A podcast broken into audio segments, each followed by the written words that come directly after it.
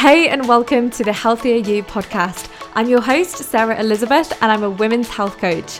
Each week, we delve into all things health and wellness, whether that be nutrition, hormones, periods, stress management, personal growth, and everything in between.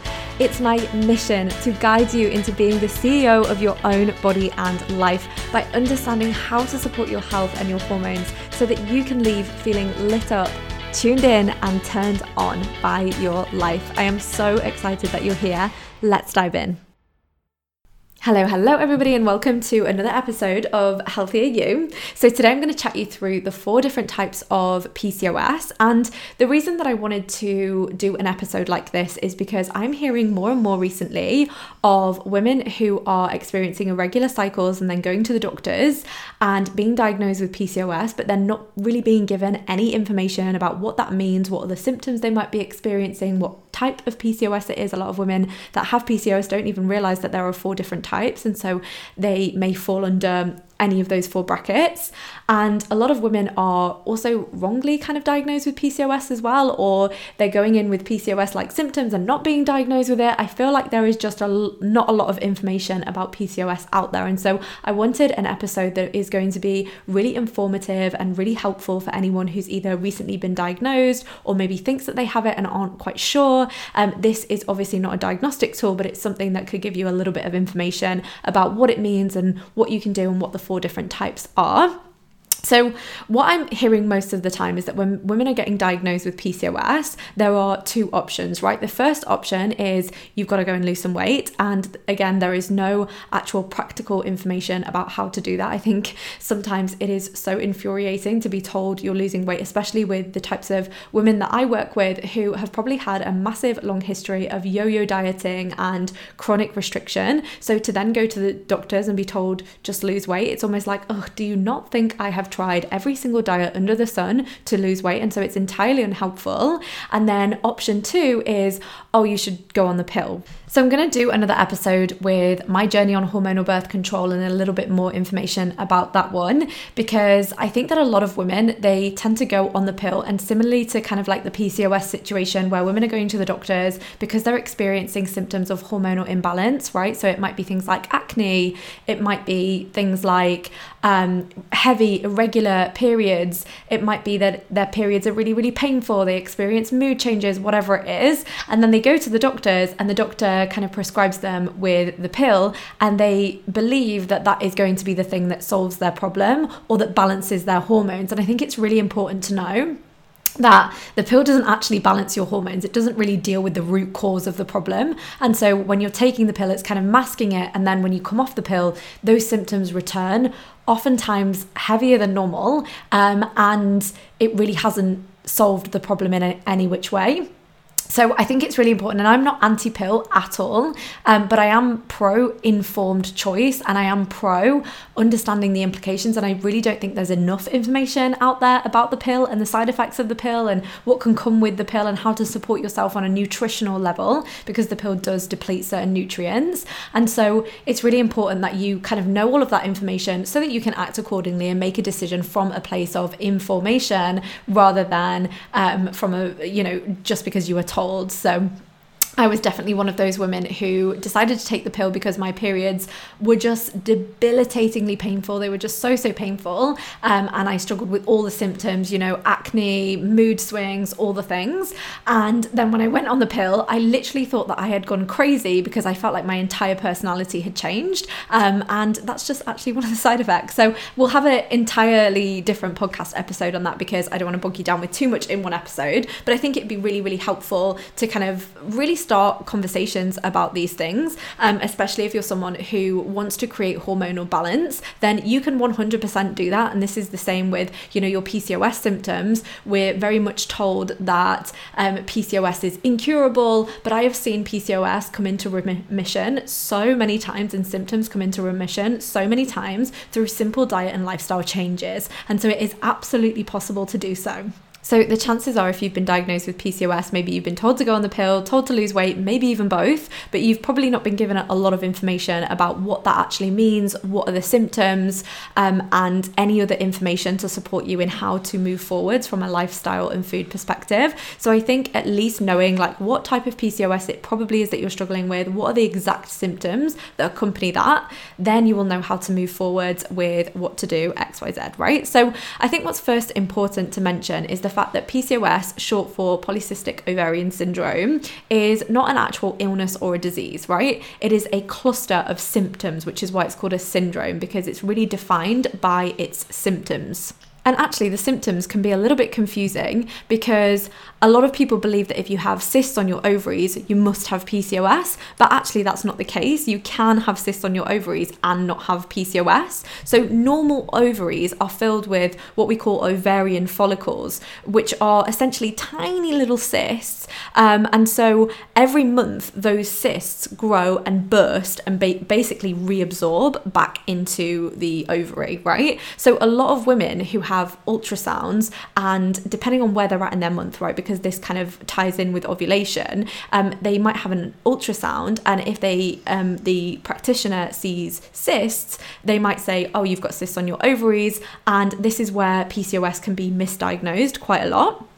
Um, because it's actually at some points in your month, it's actually really normal to have cysts on your ovaries. And so, yes, it can be one of the symptoms, but it is not the deciding factor as to whether you have PCOS or not, which I appreciate makes it a little bit more difficult because it might be that, you know, you were diagnosed based off of seeing um, cysts on your ovaries. And I think this is another reason why it's so, so important for us to advocate for our health as women, because when you go into a doctor's surgery, being armed with questions, being armed with um, the ability to understand your own body, understand how your hormones work, it just means that you can ask the right questions and really get the support that you deserve. Um, we had a really great conversation about this on the episode around endometriosis, which was not that long back, um, about really learning to um, track your own symptoms and track what's coming up for you in your body so that when you go to the doctors, you can go in with as much information as possible and it really supports you into getting a diagnosis that is actually helpful and um, correct, right? So, another symptom of PCOS includes lack of ovulation. And the way that you would know that you haven't ovulated is essentially you wouldn't have a period. And that's why women who have PCOS have really, really long irregular cycles, is because they don't ovulate regularly, right? And so you might find um, if you have PCOS, your cycles go on for, you know, 40, 60, 70, 80 days, um, a really, really long period of time without um, having a period and you won't get the usual signs of ovulation, right? So things like cervical mucus, or it might be that you have too many periods, right? So I have experienced it where um, someone might be bleeding too much, right? Having a period every two weeks. And so um, that can also be a sign of PCOS as well. So very irregular periods, lack of ovulation. Another one is high level of androgens. Now, androgens are male hormone. We are supposed to have some androgens. Um, we say male hormone, but um, we are supposed to have some.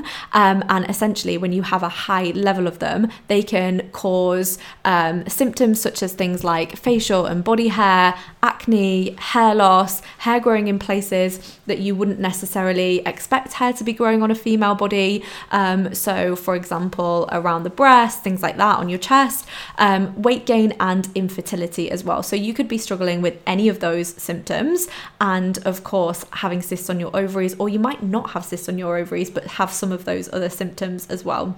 Women are usually diagnosed with PCOS in their 20s or their 30s, and often it just comes to light when you're more aware of your periods and how your periods are impacting your career, your relationships, your life. And so that's when women tend to go to the doctors about these symptoms. But again, people can go for years and years having these symptoms, going backwards and forwards to the doctors, telling them that something isn't right, and still not get diagnosed for years. So, this is again similar to endometriosis in the way that PCOS is really, really common. Um, I think studies from like 2016 show that it was like one in 10 women, and it's probably even more now, to be honest. I come across it so often. Um, there are so many links between binge eating and PCOS and relationship with food and PCOS as well, which is really interesting because oftentimes the women that I work with not only struggle with PCOS, but then also have insatiable cravings. Um, and uh, behavior around food that feels erratic. And um, we'll go into a little bit more detail about why that is in a second, because that relates to insulin resistant PCOS, which is the most common type. But it is getting more and more common. So it can take quite a while to get diagnosed. And I think the issue is that First of all, women were not included in medical studies for such a long time that we really don't have a lot of data on what works for women health wise, around women's health in general, about women's health conditions. We literally weren't included in scientific studies until like the 90s, which is absolutely ridiculous. So there's not a lot of information about women's health out there at all. And then to add on top of that is that um, when we find something new out about women's health or we find something new about a women's health condition, it often requires about 10 years before it's then put into the curriculum of medical school, which is entirely unhelpful because it means that we can be finding things out and then it's just, you know, there's no action taken on that until years down the line, right? And so, and it's the same with nutrition to a certain extent, right? Is that we're still really leaning on that nutrition pyramid. I don't know if you remember learning about it at school. And then, you know, we have proven time and time again that actually that's not right. That's completely outdated, but it's going to be a really long time before that's updated, which is why I really love the holistic um, side of health because we really have this first hand of experience of working with clients, of like seeing what works in practice and being able to um, really support women in what we know works from, uh, you know, day to day clinical practice because oftentimes studies are out of date, um, what's in the curriculum is completely out of date, and really we need to go off what is physically working human to human in practice. And this is why it's so, so important to really learn to listen to your own body and to trial and error with things that work for you versus what doesn't work for you. And I think this is why having the help of a practitioner, of a coach, of someone who does this and is an expert in this space is so helpful is because you can get so bogged down by all of the information out there which is frankly not up to date not helpful not really um, uh, specific for women or women going through certain situations. Intermittent exa- um, fasting is a really really good example for this because there are so many studies that show the benefits of intermittent fasting but when you take it out of a scientific study and put it into a day-to-day person's life life, I'm not sure that the benefits are still the same. First of all, they are all on men. Second of all, um, you know, if you have a really stressful morning where you're running around after kids, dropping them off at school, then going into work, commuting, all of these different things, and you're doing all of that fasted, that is so stressful for the body and is so unhelpful for your health long term. Versus if you're sat around not really doing a lot, you know, you don't have a stressful life, you don't have a lot of responsibility, maybe the benefits of intermittent fasting show up more so then. Um, and also, you know, it's really set up for male biology versus female biology, which is completely different. So I know I'm going off on a tangent there, but I really feel so passionate about the fact that just because something feels like it works on a scientific study, on a paper that was um, kind of like set up to kind of experience a specific outcome doesn't mean to say that in day to day life, with the day to day stresses that we have, it is going to work. And especially when those studies are conducted on men and not women. So we've got a lot of work to do, right? We've got a lot of work to do in terms of making sure that studies are applicable and up to date for women and for our day to day lives. So I know we went off on a little bit of a tangent there, but I feel like it's a really important conversation that we do need to talk about. So let's dive into the four different types of PCOS then. The first one and the most common type of PCOS is insulin resistant PCOS. And if you hadn't guessed it by now, it is really fueled by insulin resistance, which is one of the many reasons as to why we know that diet and lifestyle can have such a huge impact on anybody struggling with insulin resistant PCOS. So, insulin resistance, for anybody who doesn't know, is essentially a condition of high insulin, right? So, this is when you have high levels of blood sugar, and therefore insulin is released in order to deal with that high level of sugar in your blood. But then, because the levels of insulin are so high, the cells of the liver and the muscles essentially fail to respond properly to insulin and get it inside the cell. Um, and so, essentially, it causes you to become resistant to that insulin. Now, in normal circumstances, it is perfectly normal for insulin to be released, especially after meals, briefly, right? And this is why I don't really like this idea of getting really caught up on absolutely every single thing that balance, that um, raises your blood sugar levels, because to a certain extent, it is supposed to raise briefly. Um, and so getting really caught up on, oh my gosh, I can't eat that. And I know that a lot of people are now using those continuous glucose monitors as if anything that slightly spikes your blood sugar is like going to be terrible. Um, and that's not the case, but it's also really, really important that if you're chronically on this roller coaster of loads of insulin being released, then naturally you become more sensitive, um, less sensitive to it, and your body doesn't respond in the same way that it perhaps would if it was just coming through at normal levels. So, insulin resistant PCOS is definitely the most common. I think it makes up for about 70% of the women with PCOS have this particular type. And so, as well as the other symptoms that I mentioned earlier, you're also experiencing symptoms of insulin resistance. So, this is where you might be experiencing uncontrollable cravings, for example, which is one of the reasons that I see really big links between PCOS and binge eating, overeating, um, that kind of thing, you know, disordered relationship with food, is because it often does come hand in hand with a easy weight gain. So, then it really does um, enable this kind of like, um, uh, kind of fearful relationship with food, but at the same time, also experiencing lots of craving cravings and extreme fatigue and tiredness um, that it's almost like this catch 22 situation because the, sh- the intense um, sugar cravings makes you want to crave sugar but at the same time the sugar isn't helpful to the condition. So it's almost like chicken and the egg um, kind of situation. Um, and so those are the symptoms that you might be experiencing alongside the other sort of pcos symptoms so, again, when tackling this type of PCOS, it's so, so important to evaluate where your relationship with food is because I think if you're someone who is really triggered by the idea of just taking out loads of food from your diet and that causes a more destructive relationship with food, then that needs to be dealt with beforehand. And the way that I work with my clients is that we will always look at food from an addition perspective. I don't look, especially right at the beginning of their journey with me, um, we don't look at what they're taking out and we look at what we're adding in, and then we can look at at you know what foods are potentially not helpful for their health that we can remove um, but ensuring that they're eating enough and we've already addressed their relationship with food. And i think it's important to re-remind you at this point that if you're struggling with your relationship with food the chances are yes there are a lot of physical aspects to that right? But there are also a lot of emotional aspects to that. Um, and even just today for example i had a client call where we spoke about um, this individual's um, relationship with food and she'd had a history of dieting and restriction and fear around foods. But actually when we really dug underneath the surface, there was this fear of being seen, there was this always trying to fit in a box, no boundaries, all sorts of different things that all plays into your relationship with food.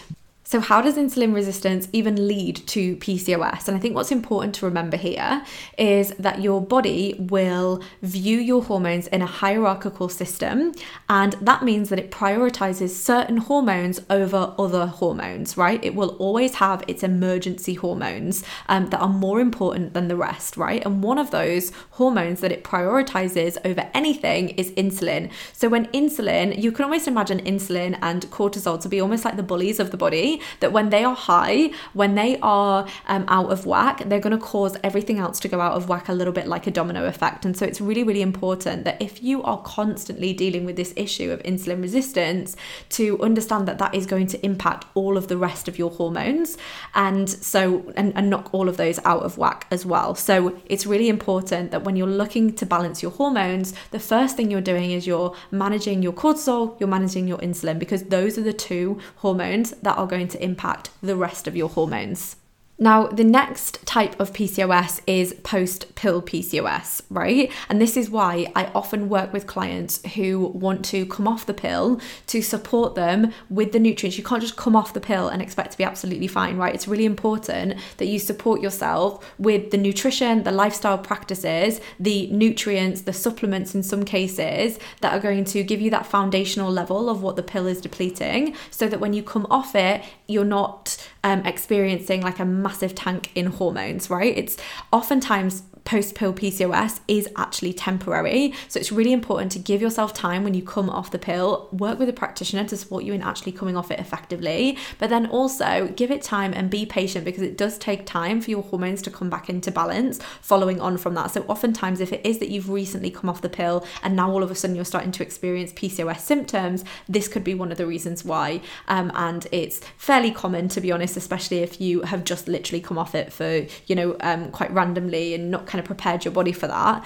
And if it is post pill PCOS that you're experiencing, you can actually experience a pretty quick improvement in all of your symptoms and permanent improvement in all of your symptoms um, from just taking care of your body, giving yourself time, um, having the nutrients that you need. So, things, for example, that are really helpful here are um, zinc, making sure that you're eating enough, balancing your blood sugar in general to support that hormone, those hormones coming back into balance and basically just supporting your overall metabolic health and ensuring that you are giving your body the fuel that it needs to go through that healing process properly.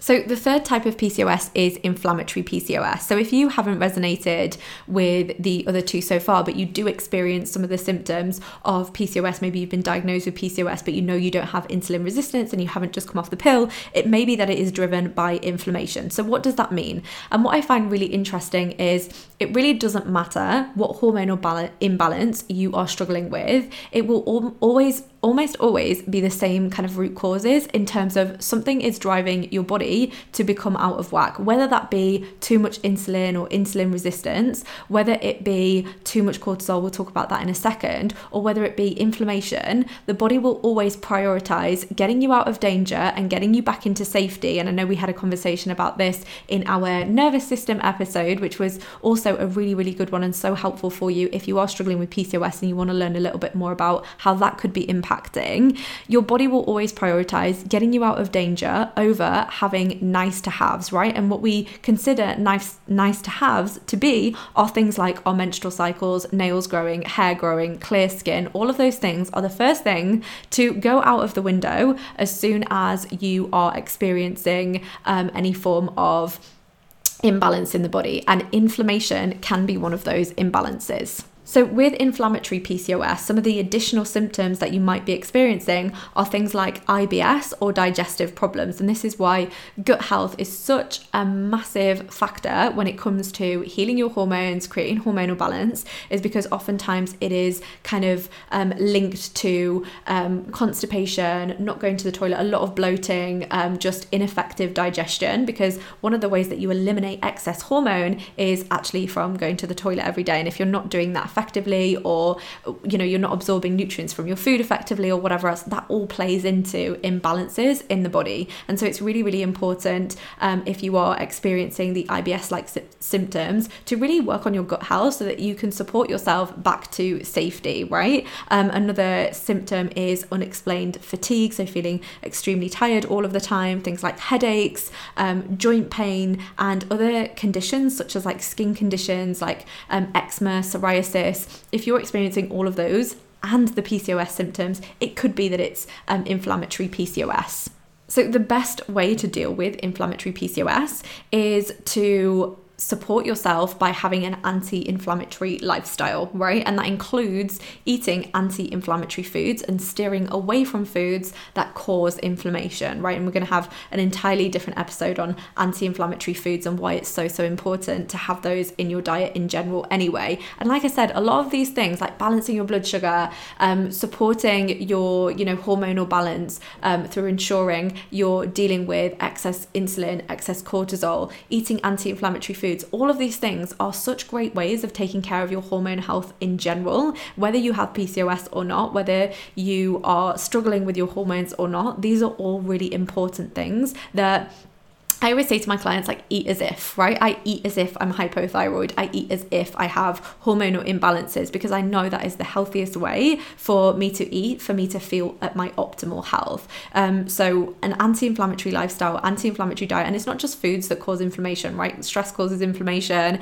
There are certain toxins in products that we use around the house um, that cause inflammation as well. Those flipping car car smelly things that people have in their car like i don't even know like i think when you clean up the products that you use in your environment from things like that you become so sensitive to them because whenever i get into a car and i really um and and i smell one of the um one of those things that people put in their car that um is supposed to smell nice but it literally makes me feel so nauseous because i've just become so accustomed to not having scents all over the place and really um, steering more towards like natural products and those things are going to be really really supportive for calming down inflammation as well. So, the final form of PCOS to consider is adrenal PCOS, right? So, if you have met all the criteria for PCOS, but you do not have insulin resistance, you've not just come off the pill, or you've not been negatively affected by coming off the pill, and maybe you have no signs of inflammation whatsoever, it may be that it is adrenal PCOS that is your issue. So, this type of PCOS really only accounts for around 10% of women who have PCOS in the first place. Um, and actually, the caveat here is that you can ovulate regularly with adrenal PCOS as well. And essentially, this one comes down to it's not driven by insulin resistance or impaired ovulation or anything like that. It's really driven by an abnormal stress response system. So again, it comes back down to this idea that the body will always prioritize getting you out of danger, whatever that looks like, whether it be insulin, whether it be cortisol, whether it be, um, you know, whatever else, inflammation in the body, um, whatever it is, it will always prioritize that over the nice to haves like balanced hormones, right? So adrenal PCOS really comes back down to the fact that it's um, that you have like an abnormal stress response system or HPA axis, right? Essentially your um, adrenal axis, right? So your HPA axis refers to the communication between your hypothalamus, your adrenals, and your pituitary gland. Um, so essentially, this kind of like communication system between those three um, regulate things like your blood sugar, your appetite, your sleep, your memory, your mineral balance, your blood pressure, like basically all of the things. Um, and so your body is really designed to handle acute stressors, but oftentimes this can become overworked and um, can then cause, um, you know, adrenal dysfunction in the body, right? So it might be that if you have adrenal PCOS, you really also resonate with some of the symptoms of, um, you know, quote unquote adrenal fatigue um, or HPA axis dysfunction, which is its actual name, right? So um, the signs are things like, for example, feeling exhausted all the time but really struggling to sleep, feeling quite reliant on caffeine and sugary snacks, um, feeling anxious, having low mood, um, having trouble kind of coping with stress, um, low libido, um, irregular periods, PMS, brain fog, low immunity, low blood pressure, salty type cravings, um, which obviously we had a chat about in the mineral balance episode. So lots of different symptoms that will come along with that. And as you can imagine, the biggest thing that is going to support you in this is understanding what the root cause is of the adrenal kind of dysfunction in general, right? So, is it that you're under too much stress? Is it that you're malnourished?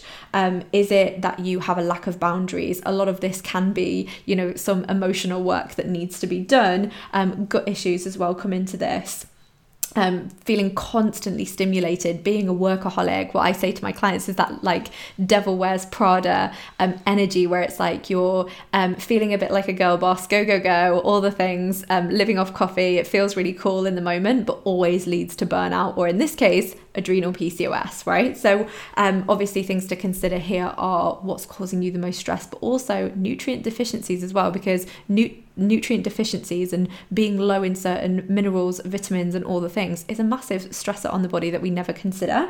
So, those are the four types of PCOS. I hope that you found this episode really informative. It's been very um, kind of helpful to sit and talk this through with you. Um, and I hope that you found it helpful as well. I would absolutely love it if you know somebody who has PCOS, or maybe they feel like they have PCOS and they're not sure, um, or maybe you know someone who's recently been diagnosed and they're not really sure. Um, any they, they don't really know anything about it at all um, or maybe they're learning more about it please steer them away from finding content on tiktok because honestly and i don't know if you've noticed but i've gone very quiet on tiktok recently purely because i just don't want to be a part of the noise and i find that a lot of the information on there is incorrect.